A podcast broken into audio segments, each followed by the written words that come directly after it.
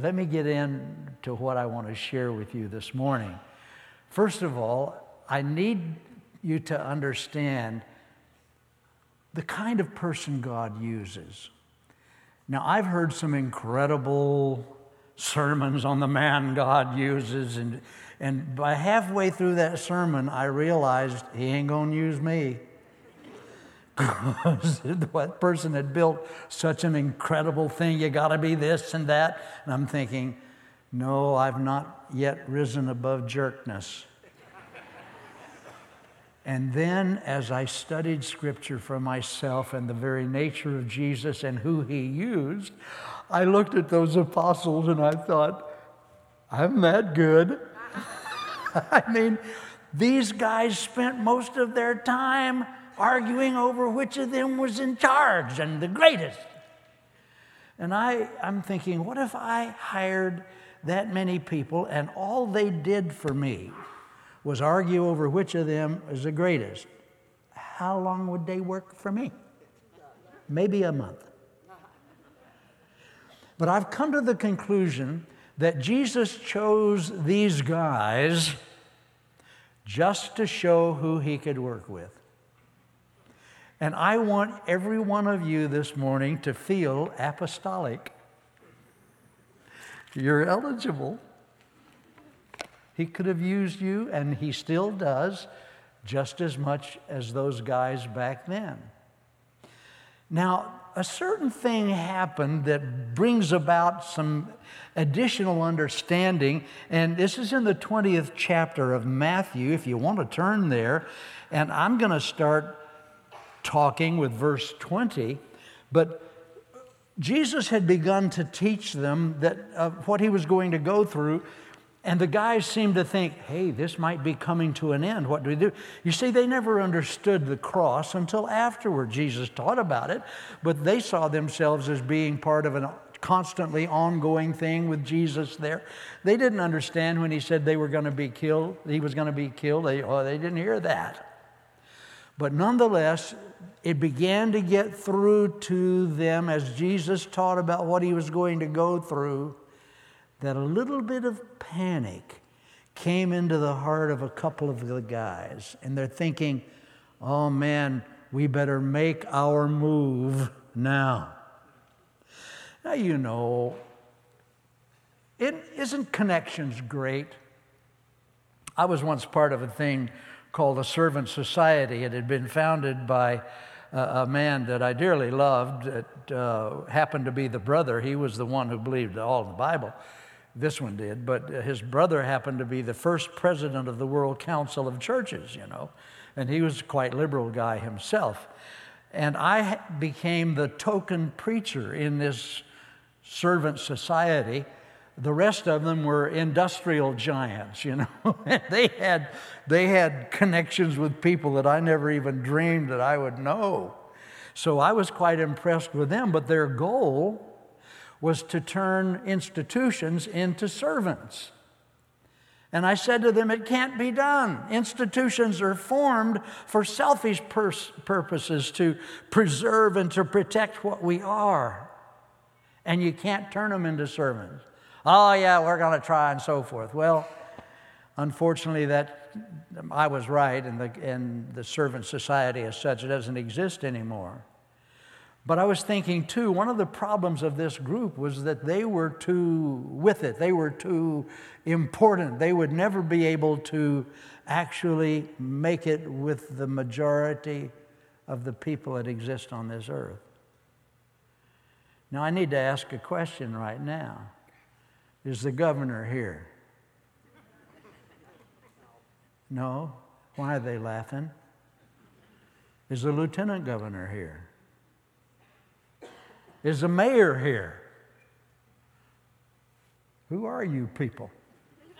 They promised me a quality crowd. well, you're God's type. Isn't this amazing? You, Jesus picked the apostles to show who he could work with, and I want you, if nothing else, to feel apostolic this morning. He could use you, you could have been the one just as much as the other guys. He works with our type. He didn't seem to work with very many governors. In fact, uh, didn't even seem to work with religious people. They're the ones that crucified him. The people that were closest to Jesus theologically were the ones who crucified him. Awesome. Well, these two guys, though, who were apostles, they began to panic a little bit and they were thinking, man, we need to make our move. Man, we, we need a connection. Isn't it great to have a connection? Someone who's influential and you you know that you've got their home, home phone number even. But then they realize we've got the perfect connection. Mama. So they go to mama because, and I can hear them talking, hey, mama, you know, Jesus likes you, and if you could just kind of put in a word for us, because I'm sure that he just, he knows that we are the two top dudes, and all he needs is a little, just a little bit of encouragement. And so here's how it reads. Then the mother of Zebedee's sons, well, that lets us know who these guys are right off the bat James and John came to him with her sons, kneeling down and asking something from him. Now, I don't know that she knelt down every time she came to see him. And maybe when she knelt this time, Jesus looked and wondered, What's up, you know? And sure enough, she presents the case. Now, you got to realize the two brothers are back behind her, pretending they don't know what's going on. And it goes this way she asked something from him, and he said to her, Well, what do you wish? She said to him, Grant that these two sons of mine may sit one on your right hand and the other on your left in your kingdom. In other words, let one of these be the president and the other one the vice president, okay? And the guys behind are probably pretending and say, Mother, what are you doing? Like they didn't know. And Jesus, I think, looked at them because he knew where this was coming from. And I think he smiled at them. And, and I mean, sometimes people think Jesus was a harsh person, and sometimes when they put movies together with him, that's what they will have. You know, Jesus is kind of like uh, uh, tough on everybody. But I think he was smiling at the guys. And listen to what he says. But Jesus answered and said, you do not know what you ask. Are you able to drink the cup that I am about to drink? Now, the cup back in ancient days always meant death.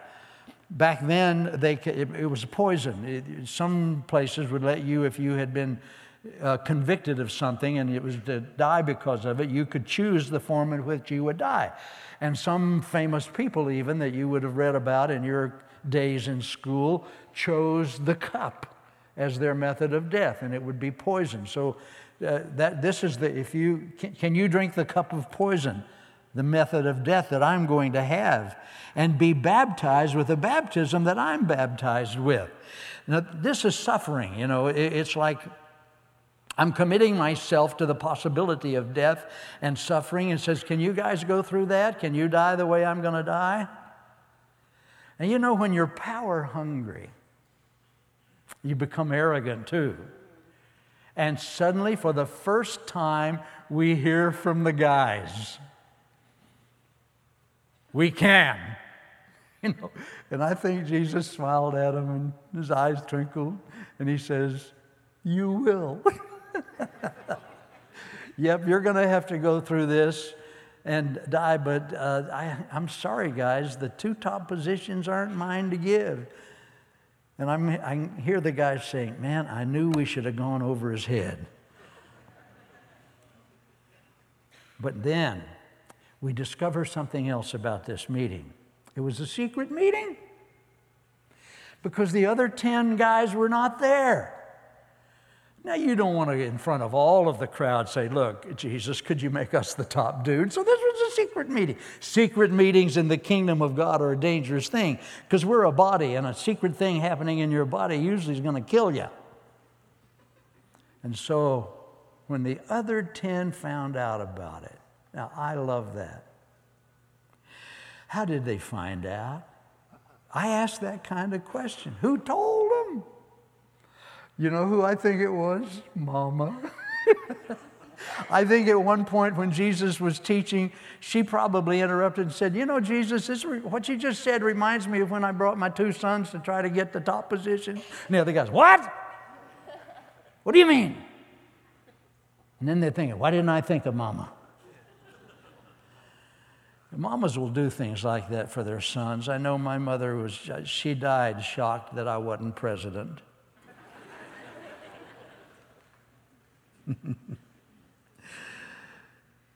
So here's what happens. When the ten heard about it, they were greatly displeased. I love the way the scripture kind of takes the edge off of this. They were furious, that's what it's saying. This was a major disruption among these guys. The very idea, it probably was close to a fist fight. They were greatly displeased with the two brothers, but Jesus called them to himself. I love that. I think this is a definition of revival when Jesus calls us to himself. I'll never forget my, in the dreams of my heart as a young man, I dreamed of what later became the Jesus movement. And so when it uh, happened, I was anxious to get out.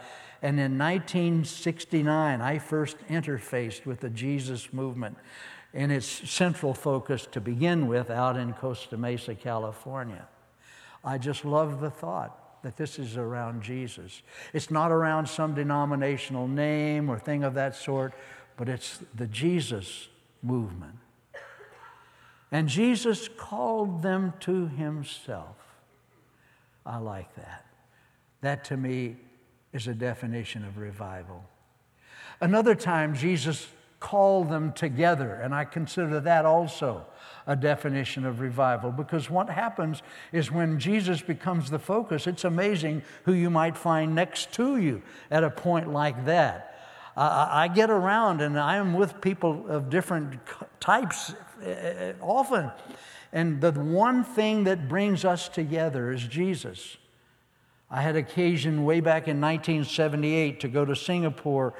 I was invited to be part of a group of 400 people from 40 different countries and 40 different denominations as it worked out.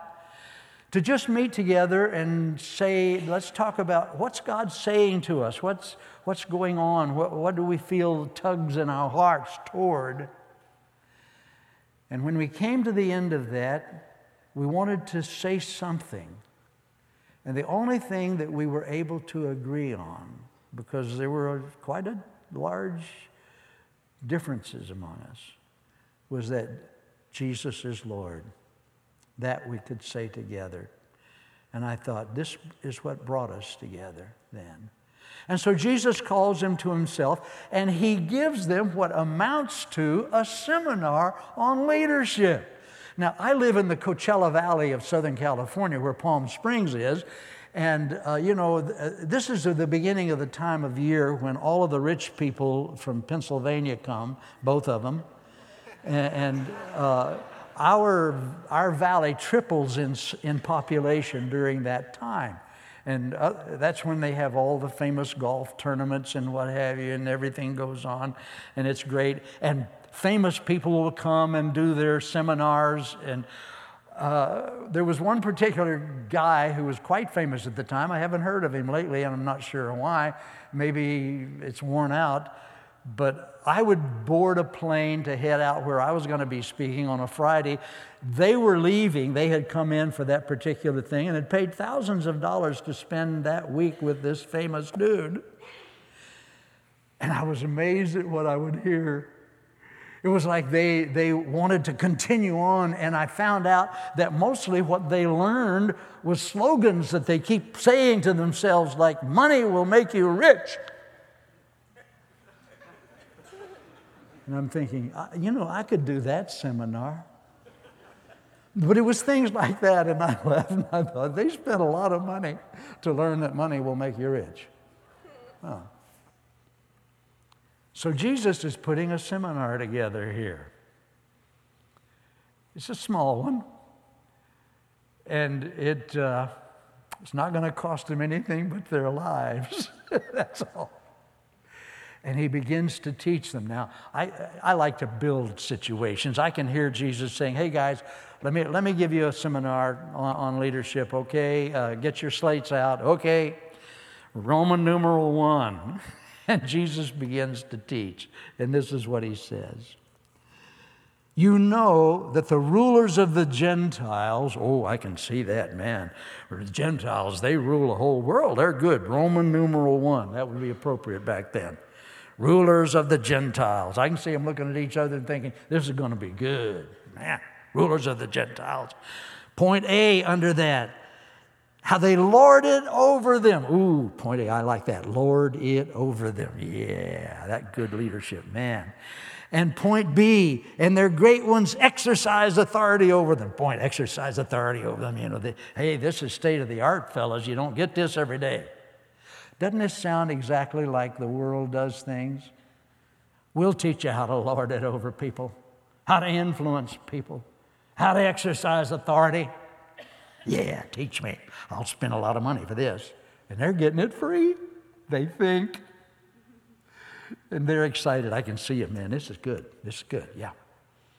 And then Jesus says, Not so with you.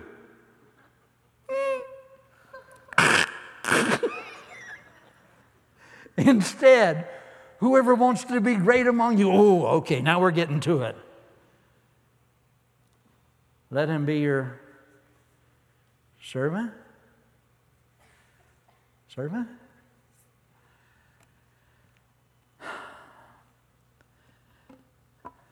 And ever, whoever wants to be first, and we all want to, man. Uh, I played football. No, I had it played on me. And I can remember when I was in junior high, uh, we lost all our games. But the coach never said, Now, look, guys, I want us to lose every game this year, okay? Oh, no. We're going to get out there, we're going to win. We, we, we got a winning bunch, man. We're going to do it, you know. No coach will ever say, Hey, guys, we're going to plan to be last. He would be fired immediately. And so Jesus says, Whoever wants to be first. And the thing is, we all do. And whoever wants to be great, we all do. I've had people say, No, I, I don't want to be great. I don't want to be great. And I'd say to them, But you are great. I say, Really? You think so? Look, folks, I'm a human being. I know what's in my heart, and I know what's in your heart too we secretly, whether we admit it or not, we really do want to be great. We really do want to be first. We envy those who are famous, you know, and crowds adulate them. We envy that. It's the human thing. And it's very disappointing that we never seem to quite get there. Here I am, well, I'm celebrating the 39th anniversary of my 40th birthday. I'm thinking, uh, aren't I due, Lord? when do I get there? And then I find out that He has something to teach me that no one but Jesus will teach you. But He's God and he knows what he's talking about. Now, my desire for greatness is a very self centered thing. My desire for others to think well of me is a very self centered thing. And I've also discovered that myself is never satisfied. You never think quite as well of me as I want you to and no one ever treats me quite as good as I want them to or as I think I deserve. So yourself is never satisfied. I've done uh, a, a, lot of counseling. Uh, uh I've done a lot of, of marriage counseling, and I don't like it. I won't do it anymore unless a Mercedes is involved or something. but sometimes pastors will beg me to, to work with. He said, "Please, would you talk to this couple?" You know, and and I hear things like this. Well, she doesn't do this for me anywhere. And well, he said, promised me this, and he doesn't deliver it, you know, and it's one accusation after another. I never hear. She won't let me serve her. He won't let me serve him. I never hear that. The only trouble is when me is not being, myself is not being met. But any, any marriage where two people are breaking their neck to make life better than the other person, you think you're in heaven already. And in any relationship that is involved in how can I make life better for you? Well, why should I do that? Well, listen, this is where we hit the real reason. And Jesus ends up by saying, just as See, whoever wants to be first, let him be your servant. Whoever wants to, wants to be uh, great, let him be your servant. Whoever wants to be first, see, this is handling the very things we want. Let him be your slave, just as, just as, just as what? Just as what? Just as the Son of Man did not come to be served. Huh? Jesus didn't come to be served? You're kidding me. No but to serve and to give his life a ransom for many. Wow. So that's his nature. He came to serve. Why? Because that's the way God is toward you. A lot of people think that God's not happy with them, and, and don't raise your hands if that's true of you, uh, uh because it isn't, it isn't true. I don't care who you are, God is absolutely crazy about you. Hey, look, you're here. That says something. But he is, even if you don't know him, even if you have not made that decision to follow him and to believe that he is God and that he did die for you and was resurrected for you and you want to serve him, even if you are not to that point, he still is absolutely crazy about you. That's the way he feels. He didn't say, I have come to serve the elite. In fact, he proves it by choosing these jerks that he calls apostles, who spent their time arguing over who was the greatest, even though he patiently taught them, right down to the very end, at that Last Supper table before he was arrested. They fought once again over who was the greatest. If I were him, I would have said, okay, guys, I've had it. Pick up your pink slips, you're through. I'll just create somebody to deal with this. No, no, no, no. It is important for you to know that Jesus never fired the apostles. He had every reason to. But you see, you got to understand the extent of his love and the extent of his servanthood. This is what he came to do. He loves you, he is crazy about you. Well, but I'm not doing too good. You know, he knows that. But he didn't say, well, okay, then I'll just think about it. No, no, no, no, no. If there's anything about you that's true, is you never shout God. Did you know that? He doesn't go, ay, ay, ay, if I had known. No. He knows where you're at, and He is crazy about you. Please understand that. He loves you so intensely, you probably within your human body cannot fully understand that. And it'll take heaven for us to fully understand it. But please be at ease with how He views you this morning. He came to seek and to save that which was lost. He came to serve and to be a slave to you. Now, what does that mean for us? Well, like I mentioned to you earlier, uh, yourself is never going to be satisfied then where will satisfaction come? Where will I find joy and peace? Jesus just gave us the secret. In fact, after he had taught the apostles what the definition of love was in the 13th chapter of John, it says he uh, now showed the full extent of his love or, or, or loved them to the end, is the idiomatic expression there. But it just says he's now going to show them the, just how much he loves them. And he gets up from that Last Supper table and does the lowest slave job in existence he washed their feet. We don't understand foot washing nowadays because it's not part of our greeting rituals, and it doesn't, uh, feet do not involve what they thought about it. They believed then, as Muslims and Arabs do to this day, that the bottom of the foot was the dirtiest part of the body. And since the, uh, the, uh, the, the apostles were arguing over who was the greatest, it was slaves that washed feet. They weren't going to do that because they would lose their argument. So, what happened? The King of Kings, the Lord of Lords, the creator of this universe, the Savior of our souls, got up from that table and did the lowest slave job there. He washed their feet.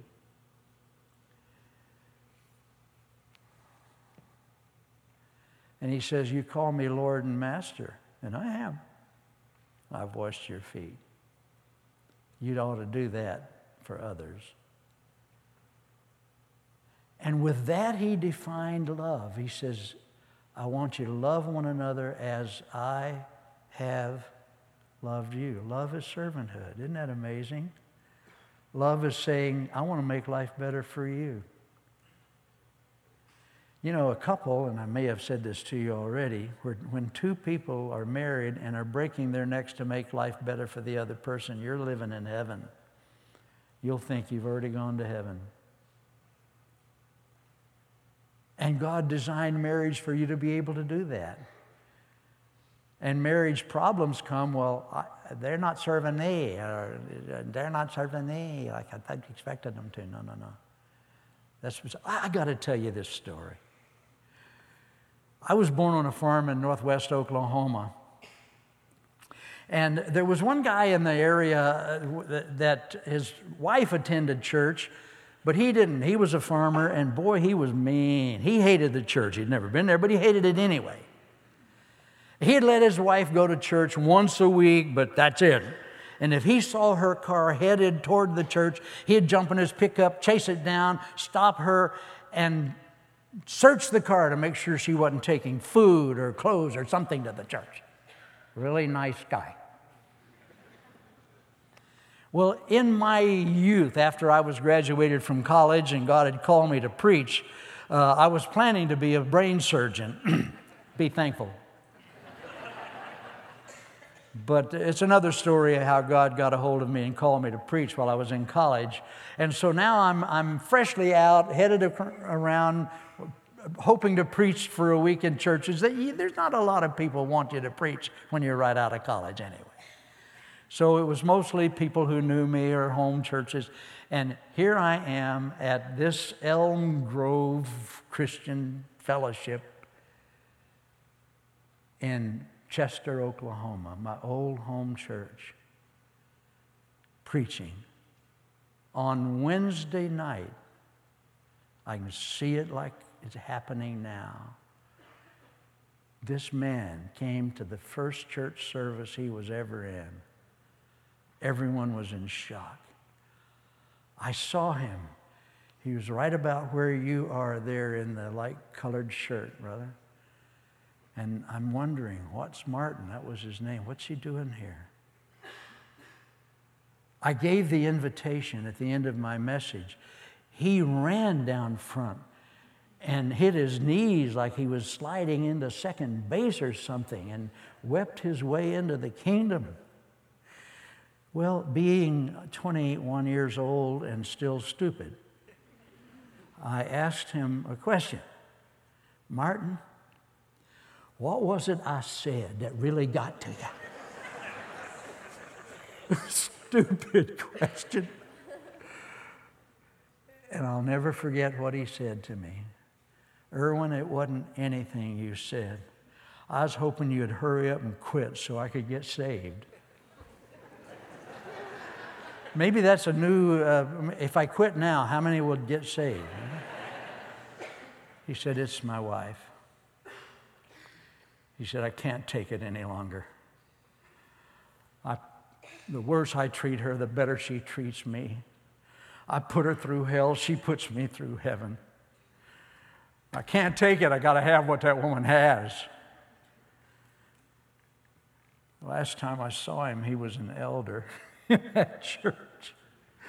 And I thought, isn't this interesting? It was not a message from my great and powerful, eloquent voice that got to him. In fact, the sooner I quit, the better it was.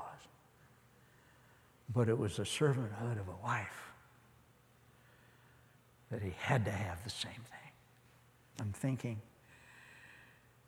And then it turned that home into a different kind of home a serving and joyous and, and happy home. And it might take a while in some of your situations but if you really want yourself to be joyful, it's going to come out of servanthood, not out of people serving you. In fact, Jesus, after he taught this to the apostles in John chapter 13, 13 he says, This is the way people are going to know that you belong to me if you have love one to another. And he says in John chapter 15, he says, I'm telling you this, I'm giving you this, this command that you love one another, that your joy may be full and complete. Wow. And he says, This is the way I am, just as the Son of Man did not come to be served, but to serve and to give his life a ransom for many. I can look back in my life at times where individuals have fulfilled that in my life, and it made all the difference in the world. My father was severely injured in an airplane accident when I was six years old, which uh, left him brain damaged and his left side paralyzed. And it left me without a lot of what a guy needs in a father as he's growing up. And uh, as a teenager, I was afflicted with a terminal case of puberty and I didn't know how to deal with me and what have you. I, there happened to be a guy in the church that I was attending. You would never know his name if I didn't tell you. He was not a famous person, nor a rich one. He delivered newspapers for a living.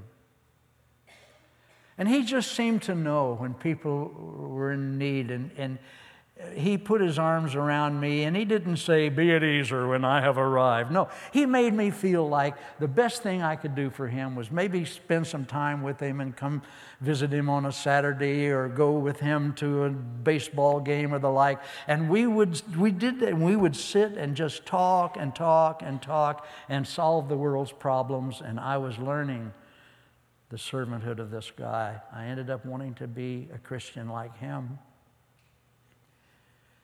Well, as things happened, uh, I happened to go on the headquarters staff of a certain denomination and created a new magazine for the youth for him. And he came one day to my, the office in the headquarters building, and his voice was unique. And I heard him as I was in my office say, Is this where you subscribe to Youth Alive? And I jumped up and I went up. I said, Eugene Yater. He said, What are you doing here? When I think he thought I might have been in jail or something by now. I said, You don't know that I created this magazine. He said, No, it's just the best thing I've ever seen come out of this building, and I want to subscribe to it for my daughter who's coming to nursing school. I said, It's the, the, the bread you cast on the water coming back to you. And there was another young chap that uh, was the leader in that state where I was among the youth of that denomination. And one day when we were talking, uh, we discovered that we both went to the same church in Oklahoma City. And I said, Well, why didn't I know you? He said, Because I'm two years younger than you and you wouldn't give me the time of day. Oh, okay. And I said, You know, there was a guy in that church that deeply touched my life. Because of my dad's injury, he wasn't able to be the dad that I really needed. And I'll never forget his saying, It was Eugene Yater, wasn't it? I said, Yeah. He said, Look, I'm an orphan. And Eugene came into my life and did for me what he did for you. And I'm thinking, you know, both of us wanted to be Christians like him. There was a joy and a happiness to his servanthood. And this is the way it works, folks. If you really want your joy to be full, it's going to be how you bless other people. When you're blessing other people, I can promise you, you're going to enjoy it. It's good. It's, it's a, I have a friend in Tennessee who uh, is a retired university professor who had a major life change when he heard about the nature of Jesus because he had been a follower of Ayn Rand who was into self centeredness. And then he realized no, it's others centeredness. And Jesus was the one truly others centered person. And it changed his life.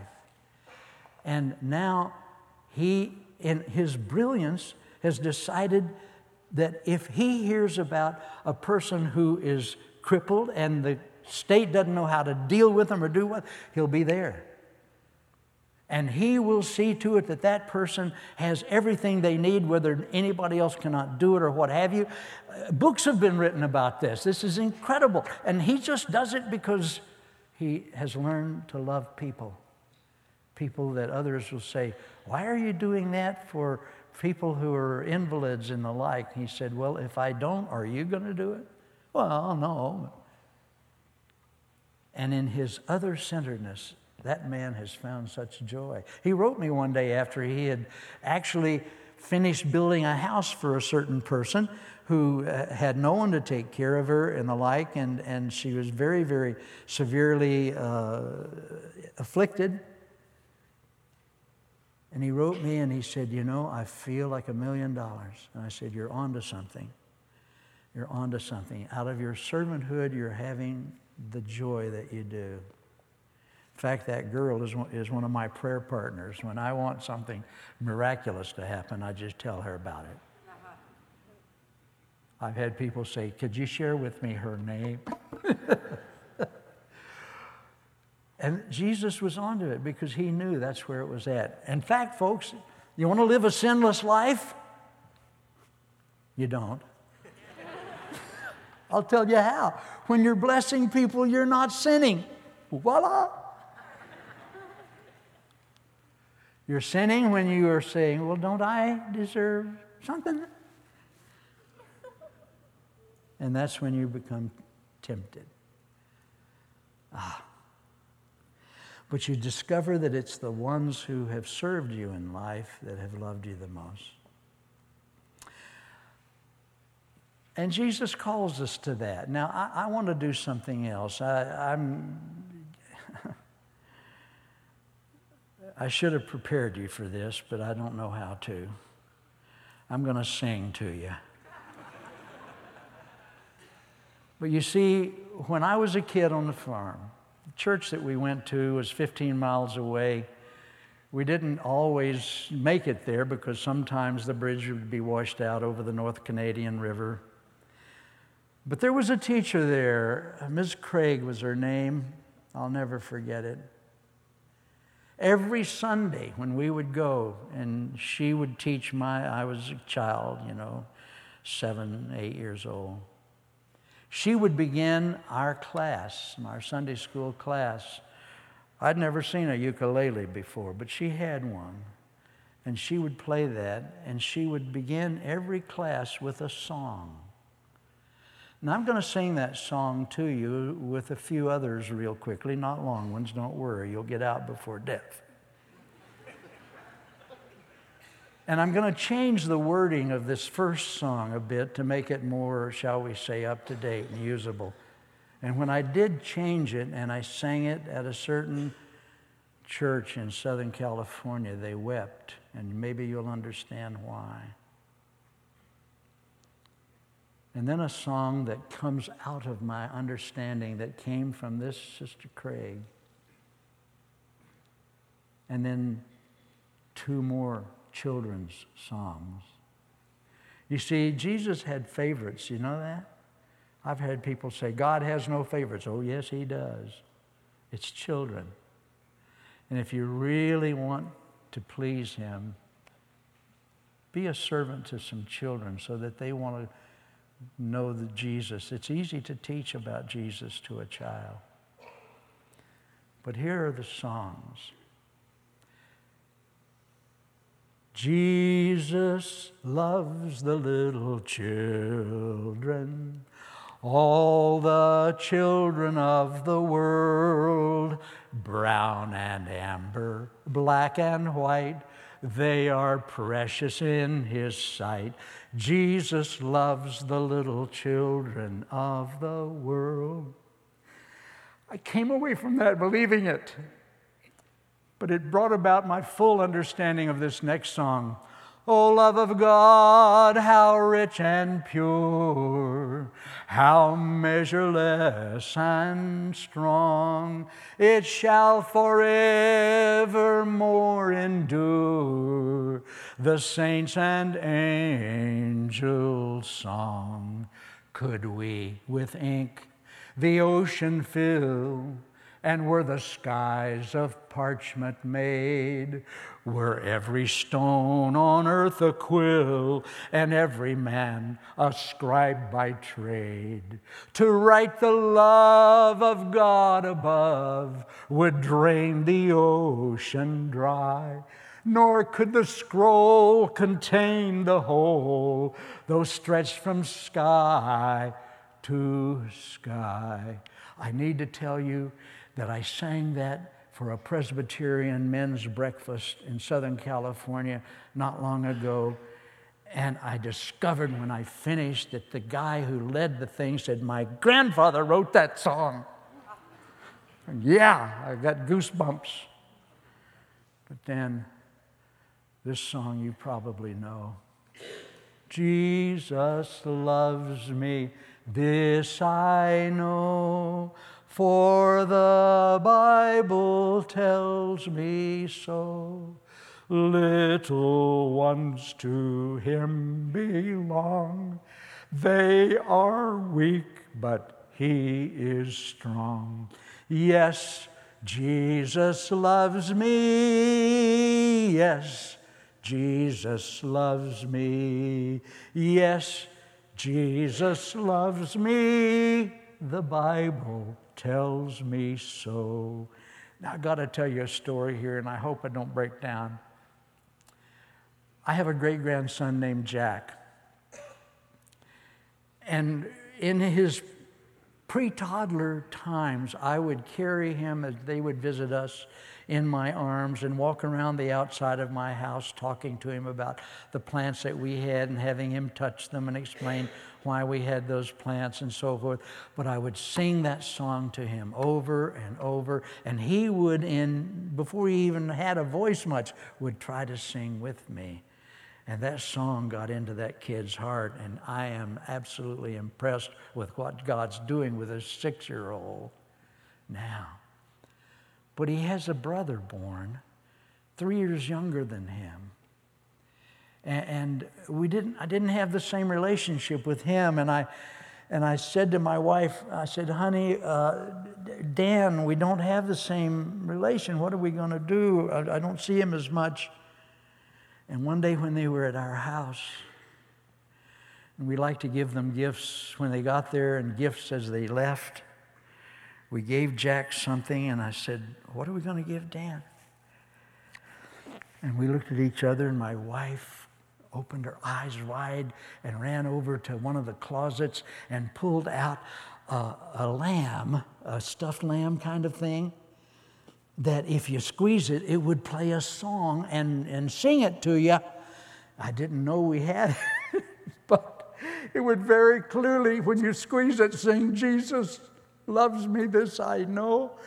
And Dan took it and he squeezed it, and he squeezed it, and he squeezed it. And that little stuffed lamb sang that song to him more often than I sang it to Jack. And his mother said he would not put it down when he got home, but every he'd squeeze it and hear that song, Jesus loves me. This I know, for the Bible tells me so.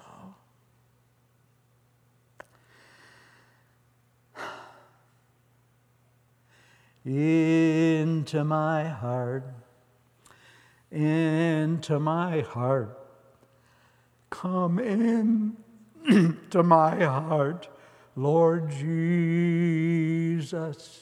Come in today, come in to stay, come into my heart, Lord Jesus. children's songs that were sung to me and that I sang. And I want you to know that uh, the door is open and Jesus will see you now. Amen.